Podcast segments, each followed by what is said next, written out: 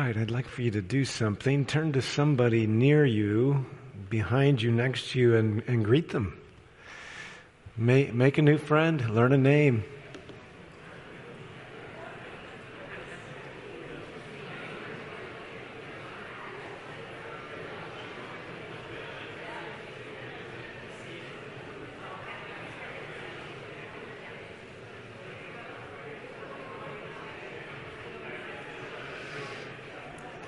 Very good. You know, after we do this enough nights, we actually start becoming family. I'm glad you're here. And I can see why in the Old Testament, as a part of the worship experience, there were ministers of music because God knew that joy and reflection was bound up in the heart of song. I mean, we have a whole book of the Bible just called songs. We call it Psalms. So, you know, it's kind of a it's a little bit of an irony. irony. It, it seems a little strange that I would say this. You're filling up your lives because you're adding in a couple hours every night to come out and be a part of a journey into God's Word. But you know, in a way, it's kind of showing you that there's more time to be with God than you thought. Now, we couldn't keep up this pace forever. But we have five more nights after this. And I, I want to encourage you, our minds are a little bit like leaky barrels. They have to keep being filled with the things that matter most. And as you do that, these things actually become a part of you and they start making more sense. Every time I present, there's something about this journey that deepens its meaning for me. There's something about this message that reveals itself, especially about God. So I'm appealing to you tonight Look during this journey for the changes you want to make in your family schedule and your personal life. Because nothing is deeper and more beautiful than God. Let's pray. Father, thank you. On kind of a gray, cool night, thank you. Thank you that we can be here and have our minds and hearts touched in, a, in a sensory experience that whether it's closing our eyes and listening, or whether it's looking at the beautiful color projected onto screens and the powerful messages of heaven in the Word. I pray, Lord, do more than teach us. I pray, touch us. And I'm praying for those, Lord, that, that we wish were watching or were here with us. I pray, give us that open door to speak to those whose lives are charged with the cares of this world. Could be work, could be studies, could just be something trifling. But I'm praying, Lord, touch lives, touch hearts, renew us and revive us, and bless us as we go into the Word tonight. In Jesus' name, amen. I can put all the rest of the nights on the screen. Tomorrow night, one of the most amazing prophecies in Scripture. Hallelujah, here comes the judge. I've talked to you about the three phases of Christ's ministry. I'm going to talk about them again tonight. But tomorrow night, I'm going to show you the most amazing time prophecy in all of the Bible. You wouldn't want to miss it. On Tuesday night, I'm going to talk about something that most people have never thought about. In Revelation chapter 14, verse 6, it says that there's three angels that are flying around the world at the end. They have a megaphone. It's a very loud voice. And they are proclaiming the eternal gospel. What is it? We'll see on Tuesday night. Prophetic showdown. You know, there's going to come a point in time in which the last battle is going to be fought. And I want you to understand this battle between true and false prophets will come to an end Wednesday night. We're going to look at prophetic showdown. And then on Thursday night, In Revelation chapter 14, the second of the three angels says, Babylon is fallen. Come out of her, my people. If you don't know what it is, how could you come out of it? But Babylon will be destroyed, the scriptures say. She'll fall in one day. And great will be the fall thereof. Just like literal Babylon fell. We'll look at it. Amazing history, amazing prophecy. And lastly, on Friday night, the mark of the beast. This is what everybody wants to know. It doesn't matter if you're religious or not. You just want to know what it is so you don't get it. I wish it worked that way. Knowing what it is is only part of not getting it. Come and find out what that means. But tonight, Bible prophecy and the last conspiracy. Tell me what these things have in common.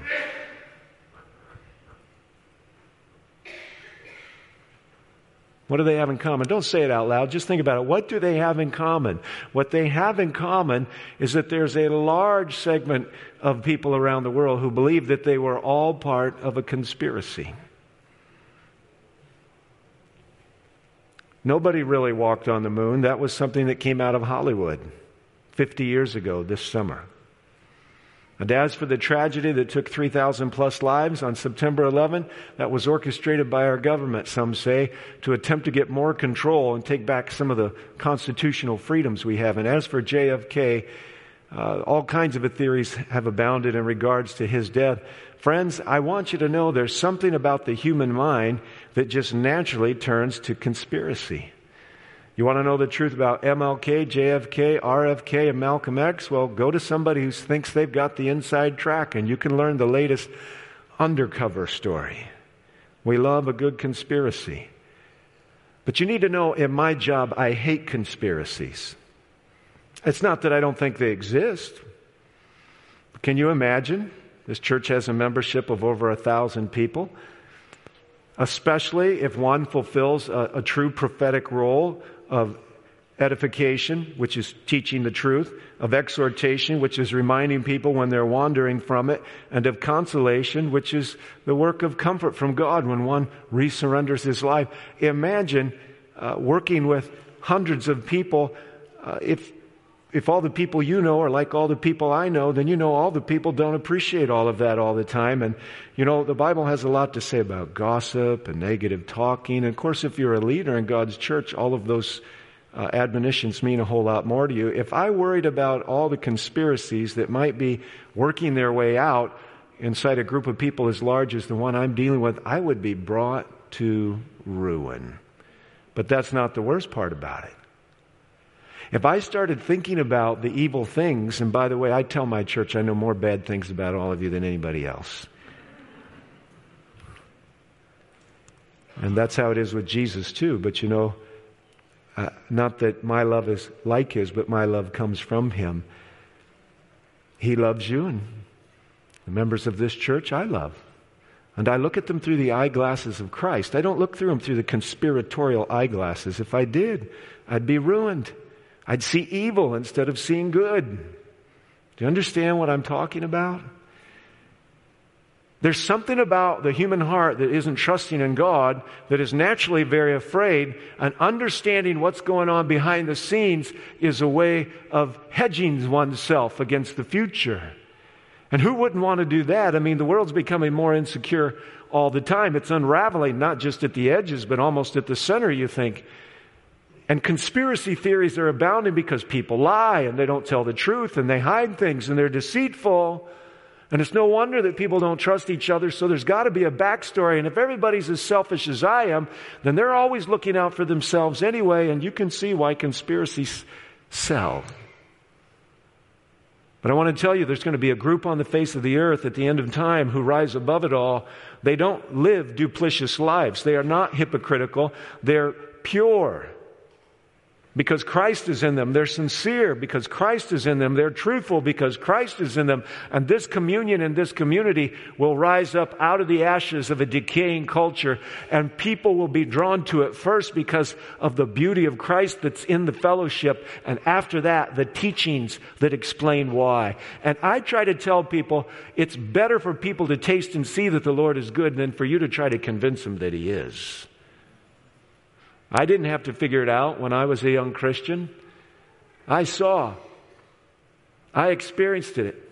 My teachers in that church school I went to when I was thrust into it as a 13 year old didn't want to go. Listen, friends, Christian education is a sanctuary in a polluting culture, a defiling culture in our age. And that Christian teacher that would read me worship in the morning was a Christian through the rest of the day. And I'll tell you what, I fell in love with Jesus through my teacher. Christianity is powerful when it's lived out, and it's repulsive when it's only proclaimed. We must live what we teach, or what we teach will be impotent. It will have no power. And the world's gotten used to that, even the Christian world. And I put Christian in quote marks. Yes, you want to know the real dirt? Look for somebody who's got something negative to say that everybody else doesn't know. Then you'll be in the know. You'll be one leg up on everybody else, and you won't be duped. But it doesn't work that way. The big problem with conspiracy thinking is it trains you to look for evil. That's what it trains you to do. It also makes you suspicious and afraid. And I want you to read a quote from one of my favorite authors. It says, The very act of looking for evil in others develops the evil in those who look. Should we be surprised? Didn't Paul write to the Corinthians, By beholding, you become changed? The third thing it does is it robs us of a, robs God of a powerful witness. Did Daniel have a conspiracy against him? Yes or no? Absolutely. Did he go try to work the levers, levers, politically and administratively to get himself out of it? No, he opened his window and he prayed. And he knew they were watching on the street and listening. And they thought they had him, except for one thing God was bigger than the conspiracy. Can you say amen? How about Joseph? Was there a conspiracy to destroy him? You bet there was. Started with his brothers. Then it moved over to Potiphar's wife. After a while, he was completely forgotten about by the baker and the butler who were in prison. If you were Joseph, you could get pretty discouraged, except for one thing. He kept living out the principles of his father's God, who had become his God, and you couldn't keep him down. God kept lifting him up, and one day he became the prime minister of the most powerful country on the face of the planet. Was there a conspiracy against Jesus? Yes or no?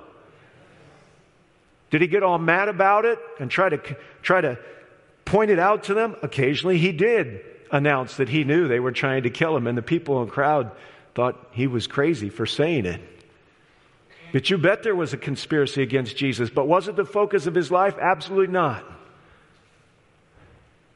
And was God able to win in the end? Yes, it looked like they won in the beginning because he was laying in a tomb after hanging on a cross. But when the ground shook on Sunday morning and the angel stood at the front of the tomb and said, Son of man, thy father calls thee, Jesus took up his life on his own power. He said, I have the power to lay it down and I have the power to take it up again. And he raised up out of the tomb. And I want to tell you what, conspiracy or no, God's going to win. But don't get stuck in him, friends hit the spam button. Tune out that person.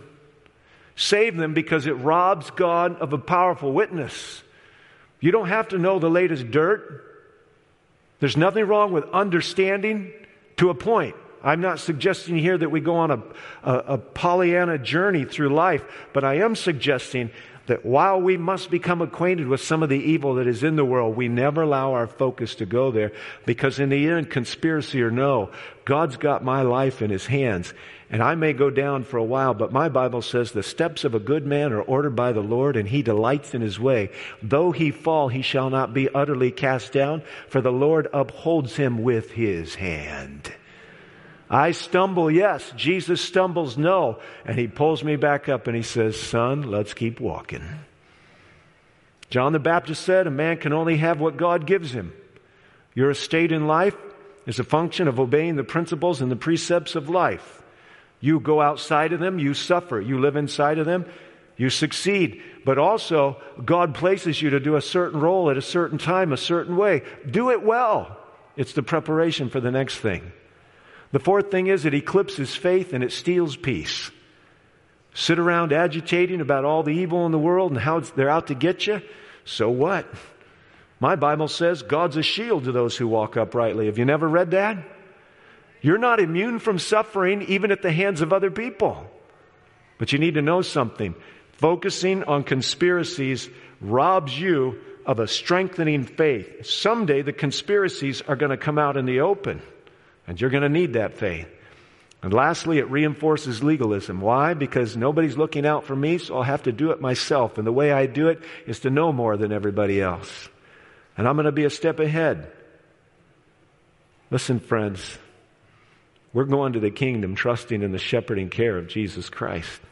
Not how much we can know about what's going down before everybody else knows it's going down. Conspiracies leave you fearful and afraid with nothing you can do about it. So, is there conspiracy? You think it worked? They're trying to hold you down? They may be. But you know what? In the right time, in the right way, God exalts in the way He wants to exalt. It's a form of self preservation in the end. How many of you have read this book?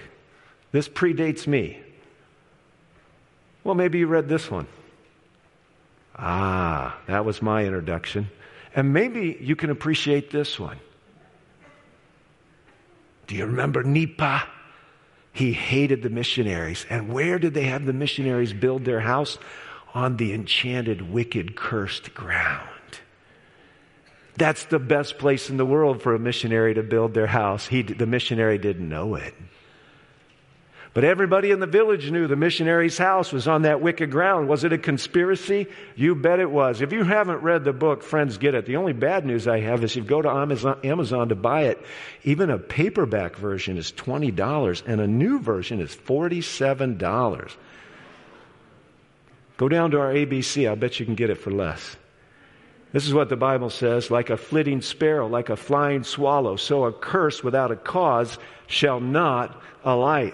Listen, you can walk through the darkest you can walk through the darkest valley with Jesus. They can curse you all they want, but unless God allows it to land on you, you're walking in the light, just like Jesus said. When a man's way pleases the Lord, he makes even his enemies to be at peace with him. Friends, one of the things about the end times is that while men's hearts are failing them of fear, even when we're being persecuted, we have peace and we're not afraid, and it's a sign of perdition to those who are seeking our life and well-being. Think about it. We got to look up. We got to look at Jesus. We can't be following too much of this stuff. Did God really say? God knows. Here's the first conspiracy He's hiding something from you. Was He? Well, yes and no. because surely enough, He never wanted them to face and to feel and to understand what evil was. But the devil's slick, and he knows. Come now, God says, let us reason together. Though your sins be as scarlet, they shall be as white as snow. Though they're red like crimson, they shall be as wool. You were given a mind like God's, and while it retains only a portion of its intellectual horsepower, God still has always resorted to the same thing. He says it's the truth that sets you free. When you sit down and you reason with God, if you're an honest person, you can say, God, I don't deserve it. Just like the songs we heard about tonight. Why would God take any attention of us?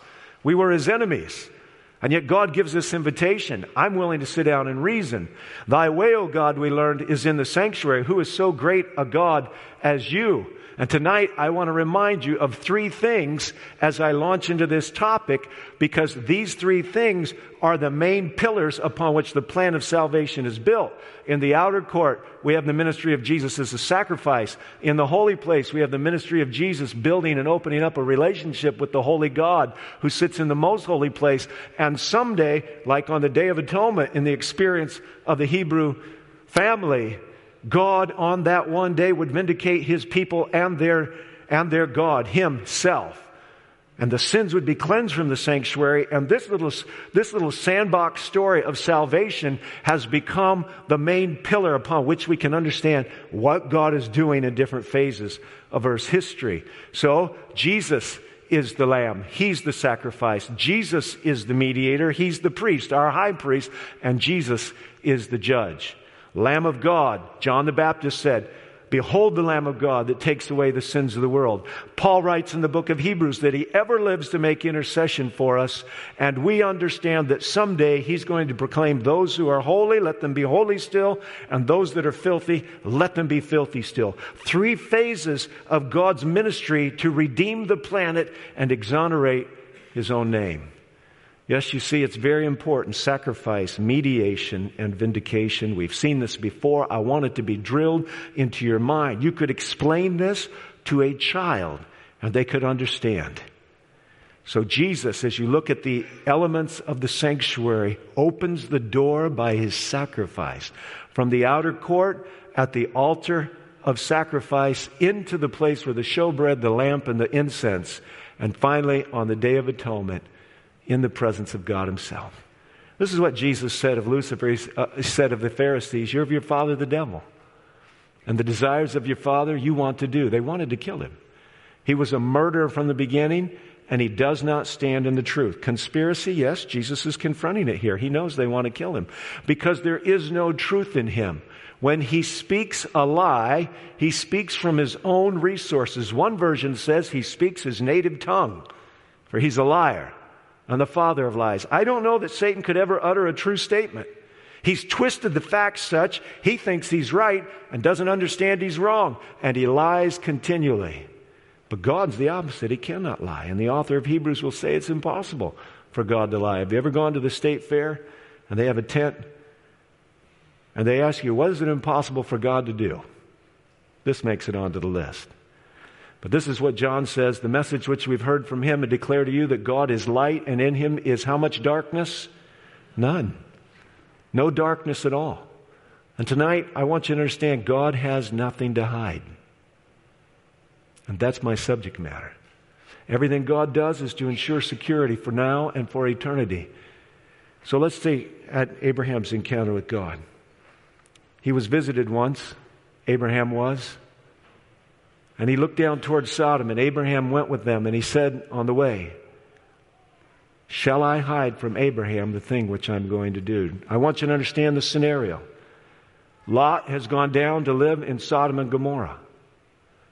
God Himself has come to visit Abraham. He's going to tell Abraham that He's going to destroy the cities of the plain. And the conversation is an interesting one. Seeing that Abraham shall surely become a great and mighty nation, and all the nations of the earth shall be blessed in him. And the men turned their faces from thence, and they went to Sodom, but Abraham stood yet before the Lord. And Abraham drew near, and he said, Will you destroy the righteous with the wicked? It's an earnest question. His nephew and all of his, his nephew's children are down there. He knows everybody in Sodom isn't bad. But God said, the wickedness has risen up. It's like in the days of Noah, and it's time for me to do something about it. We've gone past the point of redemption, and they're polluting the whole general environment around which people who traverse through their city precincts come. And Abraham says, You won't kill them all, will you? You won't kill the good and the bad. Peradventure there be fifty righteous within the city. Will thou destroy and not spare the place for fifty righteous that are therein? And God assures him, Far be it from thee to do this, to slay the righteous with the wicked, and that the righteous should be as the wicked. That be far from thee. And he works his way all the way down from 50 to 40 to 30 to 20 to 10 and the question is, shall not the judge of all the earth do right? The other night we asked ourselves, can a man be more righteous than God? Tonight we're asking, shall not the judge of all the earth do right? There's three phases of ministry. Would the one who died for us and thought it cost him eternal separation, that second death, that's what Jesus felt when he hung on the cross and he said, my God, my God, why have you left me? He was experiencing not just dying as a human, he was experiencing dying the eternal death. And even though he went forward in faith, trusting his Father, he thought he was paying the eternal price. Would the God who paid the eternal price for all of us not do right? Or how about the God who's nursing all of us through our sicknesses, spiritually, physically, mentally, and socially? We once tried to raise puppies. We had a little Shetland sheepdog. Her name was Sandy. We had four puppies. Rags, wags, tags. I know it wasn't very creative, was it? But it was a story from my wife's little girlhood where she had read a book Rags, Wags, Tags, and Obadiah. One of those dogs got sick. Now, I'm here to tell you if you're a sentimental type, don't try to raise dogs for money because you feel like you're selling your children. Rags got sick, and uh, we actually took her to one of those emergency vets which assured us of the fact that we would make no money. And you know, eventually, after sleeping on the kitchen floor with the puppy and nursing it through the night, I can't sell this dog. but I couldn't keep it either, so we gave it away to our brother and sister in law so the dog was still sort of in the family. If a human has that much compassion for an animal that'll live 10 or 12 years, what does God have for billions of people made in his image? Shall not the judge of the earth do right?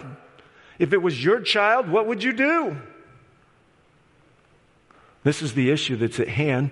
Jesus warned us to beware of the leaven of the Pharisees, which is hypocrisy, for there's nothing covered that will not be revealed, nor hidden that will not be known. Listen, friends, it's all being written down. There's a book of remembrance. Your motivations are even being recorded. We think that the NSA has scads and scads of data on us. I want to tell you something. It's nothing like heaven. All of our 80 or 90 or, or less years are all recorded, both from the motivation that prompts the act to the act itself and to what we do to make it wrong or make it right. But Jesus warned us. He was warning the scribes and the Pharisees don't live a double life. Don't make a profession of this and live like this because it's all being written down and everybody's going to see it someday. He goes even farther. Whatever you have spoken in the dark will be heard in the light, and whatever you've spoken in the ear in the inner rooms will be proclaimed on the housetops. I'm telling you, there's some things I've done I don't want shouted from the housetops.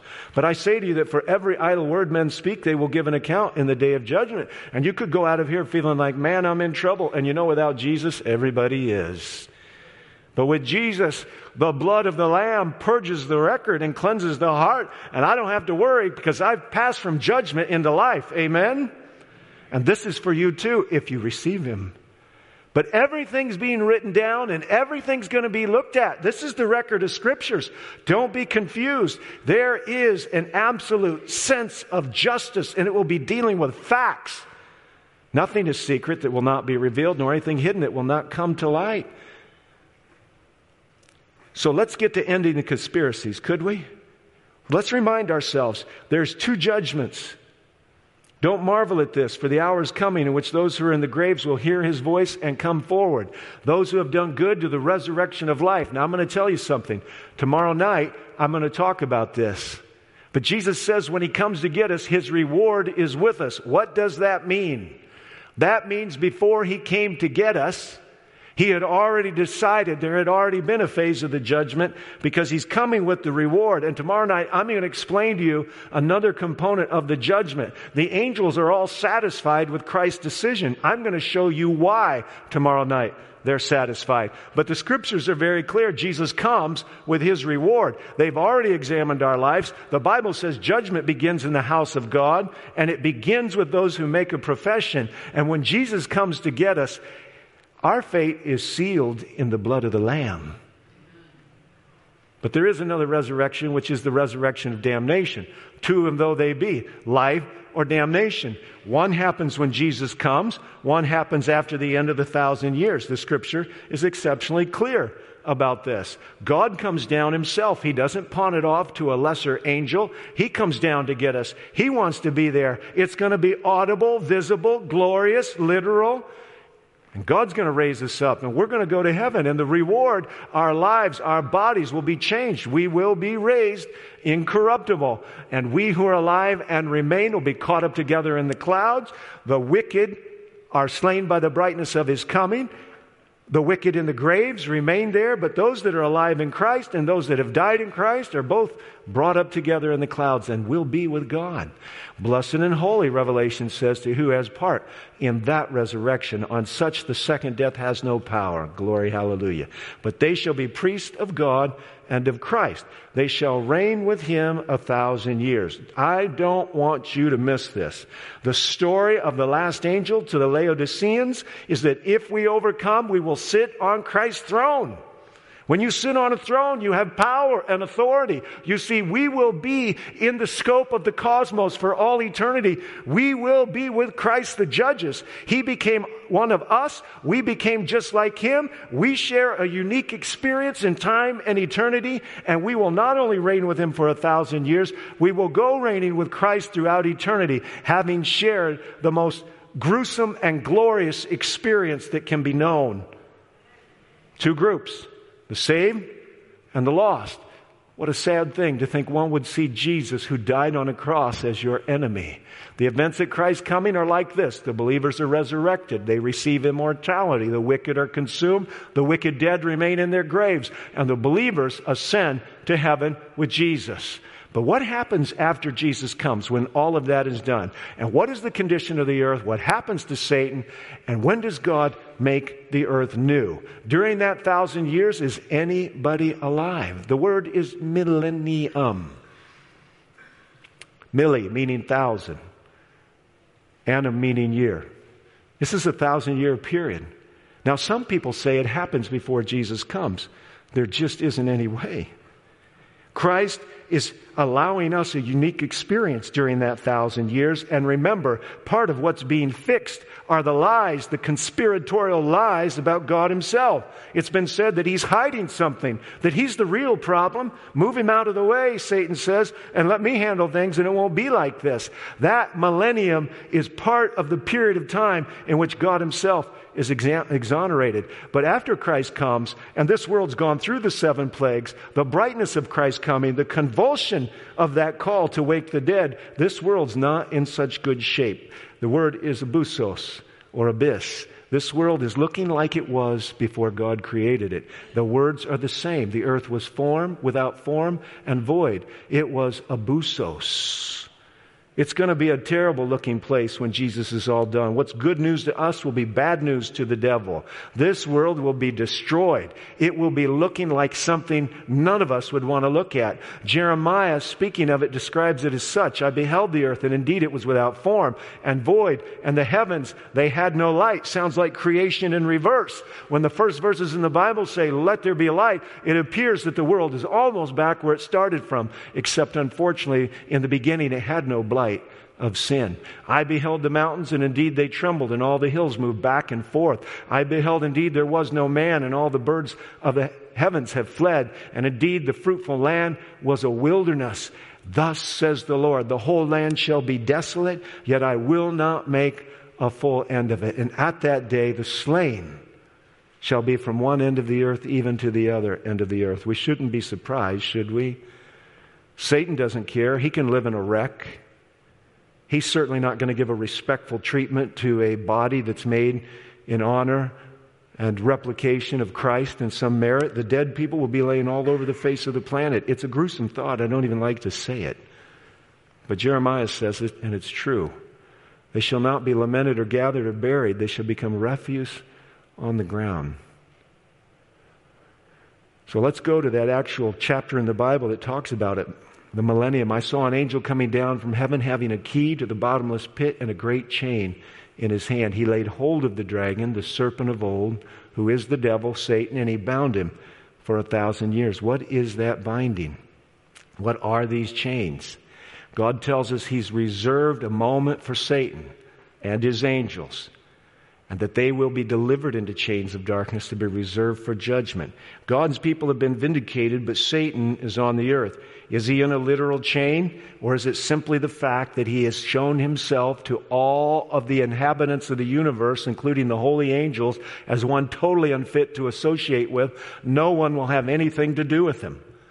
This morning, for my own personal devotional life, I read the first few chapters of the book of Job. Very interesting read. You read about it, and it appears that there is some kind of Senate in heaven And Satan gets to represent, or did get to represent this planet. And he came to that Senate. And God said, Where have you come from? And he said, From roaming back and forth on, the, on planet Earth. And he said, Have you considered my servant Job? You need to understand something. For a thousand years, Satan's going to be all tied up with a set of circumstances, mainly because his mask has been torn off and everybody see him for who he is. At the cross, the holy angels said, That's enough. We don't need to see anymore. We now understand. God revealed the plan of salvation in the story of his people. Paul writes in the book of Ephesians that this little world is a theater. The angels have been watching, and we are the actors. The main deliverer, the only deliverer, is Jesus, but he calls us into a journey of deliverance as well. But after the whole story is told and the long dark night of sin is closed for God's people, there will be a longer dark night for Satan. Nobody has anything to do with him. They're not literal chains, they're the result of his choices. And by the way, friends, if you've ever gotten yourself into an addiction or made a bad decision, you know that those are the chains that are the gall, most galling to wear. Satan, by God's design, is exiled to planet Earth, which is not a pretty place to be. And I'm afraid that picture and this one's just a little bit too nice because, for the sake of you looking, have you ever been in a cave where there's no light? As a little boy, we used to go over to Hannibal, Missouri, and we'd go in the Mark Twain cave and they'd get us down in the bowels of the earth and then they'd turn the lights off. And I could have had my hand right here and not seen it. The Bible says the sun isn't going to shine. This is the only thing he has to look forward to, which is the judgment that's coming at the end of the thousand years. But it's not because God is exceptionally uh, desirous to make him suffer, something's going on in heaven. Is there anyone alive on earth? Well, only the evil angels and Satan. Everybody else is dead on the face of the planet. But in heaven, something is going on. The holy ones that were the saints that were resurrected and the saints that were alive, they've got something to do. They're not worried. They're not afraid. They're priests of God and they're reigning for a thousand years. But what are they doing? The Bible says that God is there explaining to him what the explaining to them what the future holds because at the end of that thousand years there's going to be judgment. But before there's execution in this judgment, there's going to be investigation. Nobody's going to stand back and say, "Whoa, that was overkill. That was too much. Why did God do that?" You see, some of the people on the outside of the city are going to be people we know. God forbid.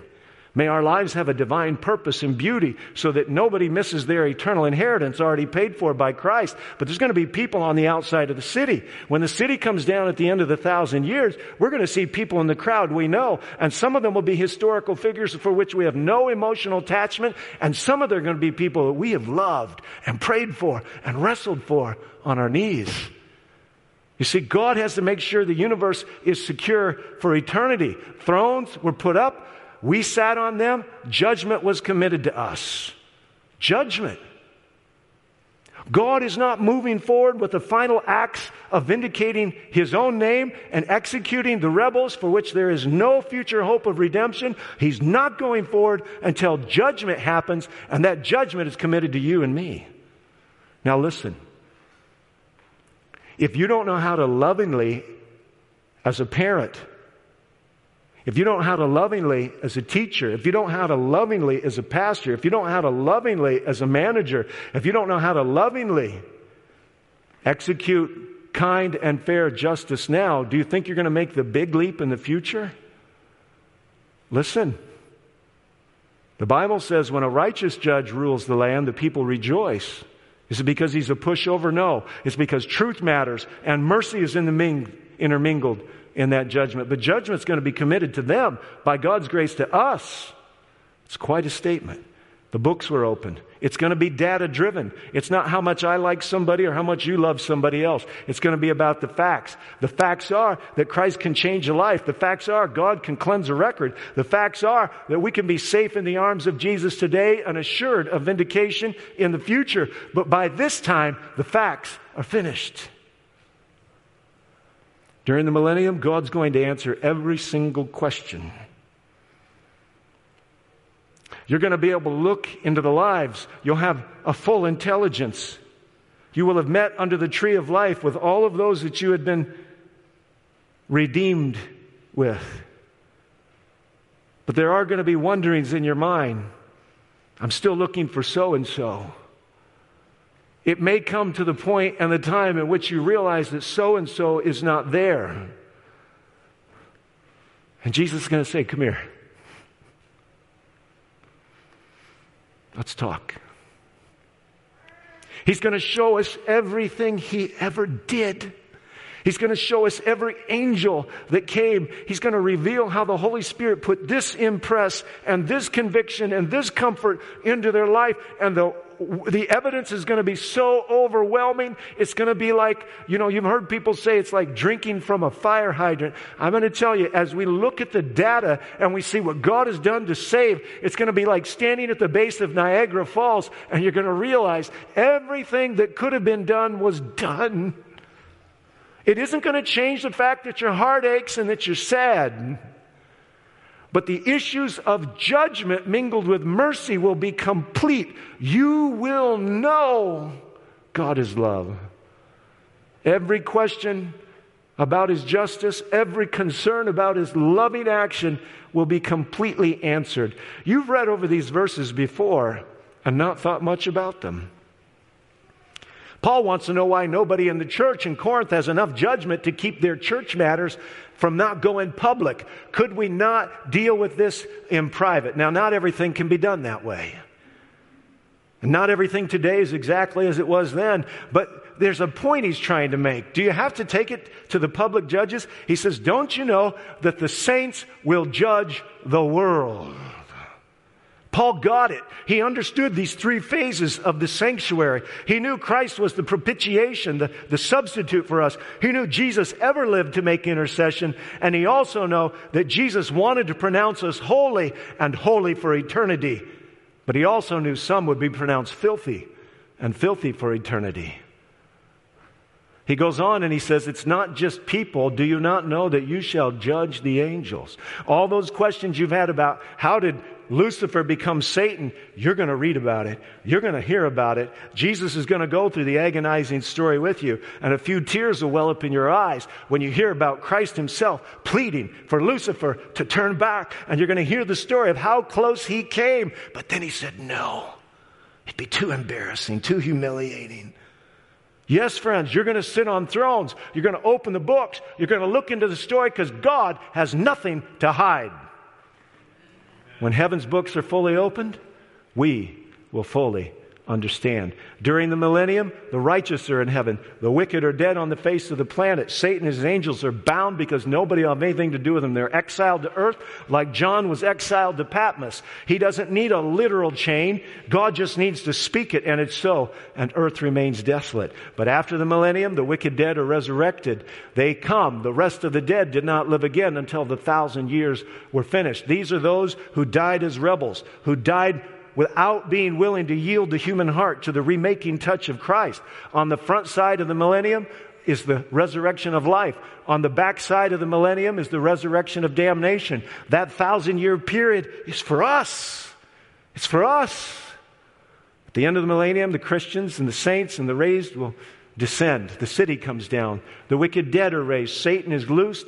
The last judgment is about to be enacted. Satan and his sinners will be destroyed and the earth will be cleansed. Now, when the thousand years have expired, Satan will be released from prison. Why? Because all of his wicked subjects have come back to life and he can do something with them. They'll go, he will go out and deceive the nations which are in the four corners of the earth. And you say, deceive? What's there to deceive about? The deception is we can still win. That's why they attack the city.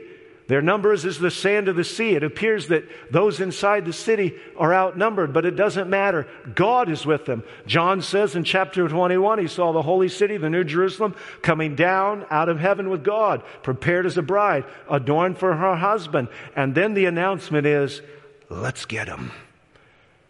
But I'm going to tell you before they do that, I reminded you last night, Paul says in Philippians chapter 2 that every knee is going to bow and every tongue is going to confess that Jesus Christ is Lord to the honor and the glory of the Father. They are looking at the city, they've surrounded it, it looks like they can do it, and they go up and the fire comes down and the final judgment is carried out as I've described to you over the last several nights. It's not an eternal burning hellfire. It's enough to end the rebellion. That's all it needs to be. It is as merciful and as quick as God can make it, and it is as heart wrenching as only you could imagine it. Those transparent walls of gold, standing there either on them or in them, and seeing somebody on the outside, realizing they could be with you on the inside. Indeed, friends, the scriptures describe this as God's strange act. The Lord shall rise up as in Mount Perazim. He shall be wroth as in the valley of Gibeon. When you read this in Isaiah chapter 8, God's been appealing to Israel, the ten tribes of the north, and to Judah, the two tribes of the south. And you read the chapter, and God says, You've made a pact so that death isn't going to get you. God said, Your pact isn't going to stand. Unfortunately, God had given victories in Perazim and victories in Gibeon. You remember when, when they were fighting there, and Joshua said, Sun, stand still over Gibeon, and moon over Ajalon. These were mighty, amazing victories. God did what He said He would do. Unfortunately, for so many of the Old Testament prophets, God's people were resistant to the voice of the Holy Spirit, and they ignored and rejected the counsel to turn back and repent. And this is why most prophets are not received, because the call is a call to repentance. But God says, I'm going to act. It'll just be, I'll use that dynamic power that was once for victory. It's going to have to be used to teach you a painful lesson that he may do his work, his strange work, and bring to act his strange act. No parent raises their children for destruction. No, ever, at, at not one single moment has God anticipated any delight in the death of the wicked. Ezekiel says, As I live, saith the Lord, I have no pleasure in the death of the wicked, but that they turn, turn and live. Turn from your evil ways. Why will you die? Can you imagine the God who spoke the cosmos into, the, uh, into existence? The, the astronomers tell us now there's more stars than there are sand pe- uh, grains on the seashore. This God, when, when David says in Psalm 8, What is man that you're mindful of him? Paul tells us that in Christ all died, so in Christ all can live. Can you imagine Jesus pleading? Why? Why would you choose death? This is the best picture I've ever seen to describe the moment. God's heart breaking You've heard that song by Selah. Speaking of that moment at the cross where it says the Father turned his face away. Well, there's more than one moment when God turns his face away. Why do you conspire against the Lord? Another Old Testament prophet. He will make her utter end of it. But he has a transcendent meaning in this little minor prophet. And what he tells us is the sin problem will never rise up again. Why? Because God has revealed every secret of the universe to every human being. Every question has been answered. Every page has been turned. Every file has been examined. And nobody doubts for a second that God is love. I'll wipe every tear away from their eyes. Why is God crying? Why those secret tears? Because, like I shared with you out of Jeremiah 13, they were God's children before they were yours. They're God's family too. Just and righteous are thy ways, O Lord. You see, friends, at the end of the millennium, there is something that separates us from the joy and the beauty of the environment. And that is the divine touch to heal the heartache, the godlike heartache. This is why we sit on the throne. God and we have experienced the same things. The events at the end of the millennium are not complete until Jesus wipes the tears out of our eyes. A thousand years is barely long enough to make sure we're okay before God steps in and lets it come to its completion, He's going to make sure we're okay. We're more than okay. Look at it once. Go away and think about it. Come back, we'll look at it again. Cry on my shoulder. Jesus, hold us close. I know it's got to come, it's just hard. Jesus says, I know. We can't have this without having the touch of Jesus says, I completely understand. A new heaven and a new earth is going to need the divine touch of Jesus before it's a happy place. After we watch what we had to see. Yes, it's the agony of God's heart. There's no more sin, there's no more suffering, and eventually there's no more sorrow. You know how it is. Somebody breaks up with you, somebody you love gets sick, somebody loses their job, worst of all, somebody dies. It takes a while before you're okay. A lot of days in which you just wish you could hold their hand, hear their voice. Jesus knows those days will be perpetually, permanently done. But you have some memories. It's like a scar. It's there because there was a wound. Those scars on the hands of Jesus represent pain we'll never fully understand, but we understand it better than the angels. But when it's all said and done, no one will ever say, God is trying to hide something from us. Let's listen. After the last tear falls, after the last secret's told, after the last bullet tears through flesh and bone, after the last child starves, and the last girl walks the boulevard, after the last year that's just too hard, there is love, love, love, love. There is love. After the last disgrace, after the last lie to save some face, after the last brutal jab from a poisoned tongue. After the last dirty politician, after the last meal down at the mission, after the last lonely night in prison, there is love, love, love, love, there is love.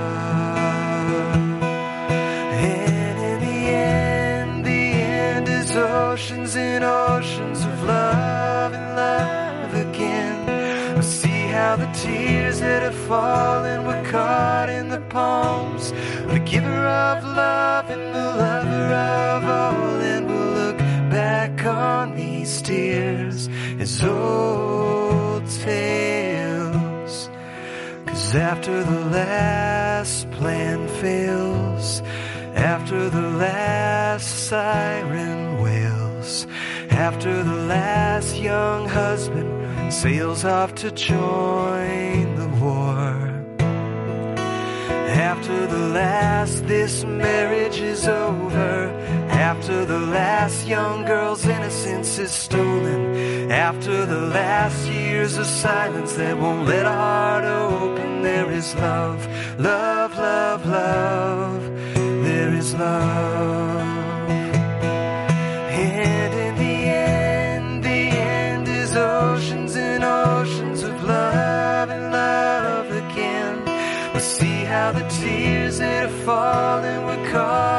Palms the giver of love and the lover of all. And we'll look back on these tears as old tales.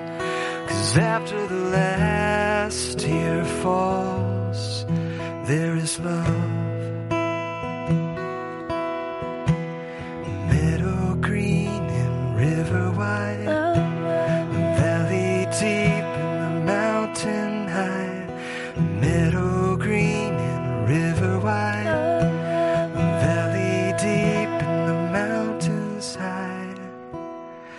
Cause after the last tear falls, there is love.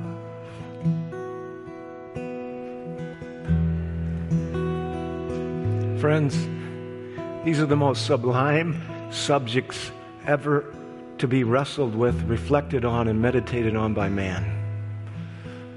And the world, even including some of our own churches, too busy to stop and say, What an awesome God we serve.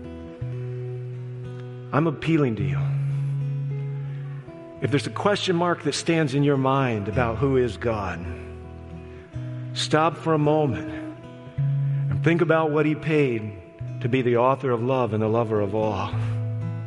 If somebody's been thrown under the bus, if somebody's been run over by inconsideration, and lack of response, if love has been unrequited, the one whose heart is broken the most is God's. Tonight, I'm appealing to you. Give your heart to Christ again. There's lots of theories out there about how the prophecies end up, but I'm here to tell you if you'll start with the simplest paradigm sacrifice, mediator, and vindicator you'll see that no page will be left unturned because God has nothing to hide. I know there's questions. I know the devil tries to make you doubt. But to know him is to love him. So tomorrow morning, when you wake up and the night before you go to bed, kneel down by your bed and say, Lord, it's a mystery too big for me to fully comprehend, but what I understand of it calls me to a new devotion. That's one of the main reasons we do these meetings. We sometimes forget some of you, many of you have heard this message before, a message like it. But we forget really the great pillars of mercy and justice, grace and truth that this amazing invitation to be a child of God is built on. He paid the price because we couldn't do it. But He'll never run over our intelligence or our emotional desire to understand. So I'm appealing to you tonight, one more time. It won't be the last time. But may Jesus have everything that is you. And let him show you more of what is him. If you're willing to do that tonight, I invite you to stand.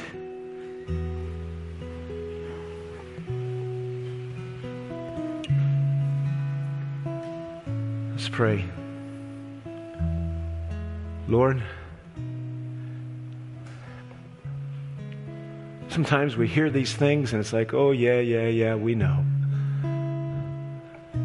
We've rushed right on by all the obvious things that are involved because we didn't slow down long enough to think about what it will be like. I've only scratched the surface tonight, Lord. It's probably wrong that we don't come to this treasured chest of understanding about how great and good you are more often. Bless us tonight, Lord. May our hearts be sensitive and tender. May we not be afraid to love, to risk, to suffer. For this is the journey of our God and our Savior and our Redeemer. Thank you for pouring all of omnipotence into the journey to redeem us. All the tenderness, all the patience. Give it to us, Lord, for those we're trying to reach. And bless us now as we go from this place with such an assurance that you can be trusted. Help us to understand better now in our own lives, I pray. And go with us, Lord, as we go rejoicing that there will be a day when there are no more conspiracies and no more doubts. Until then, Lord, may we live by faith in the promises and get to know you better, is my prayer. In Jesus' name, amen. I look forward to seeing you tomorrow night. There are some light refreshments. God be with you, and we hope you have a wonderful, blessed rest of your Sunday night.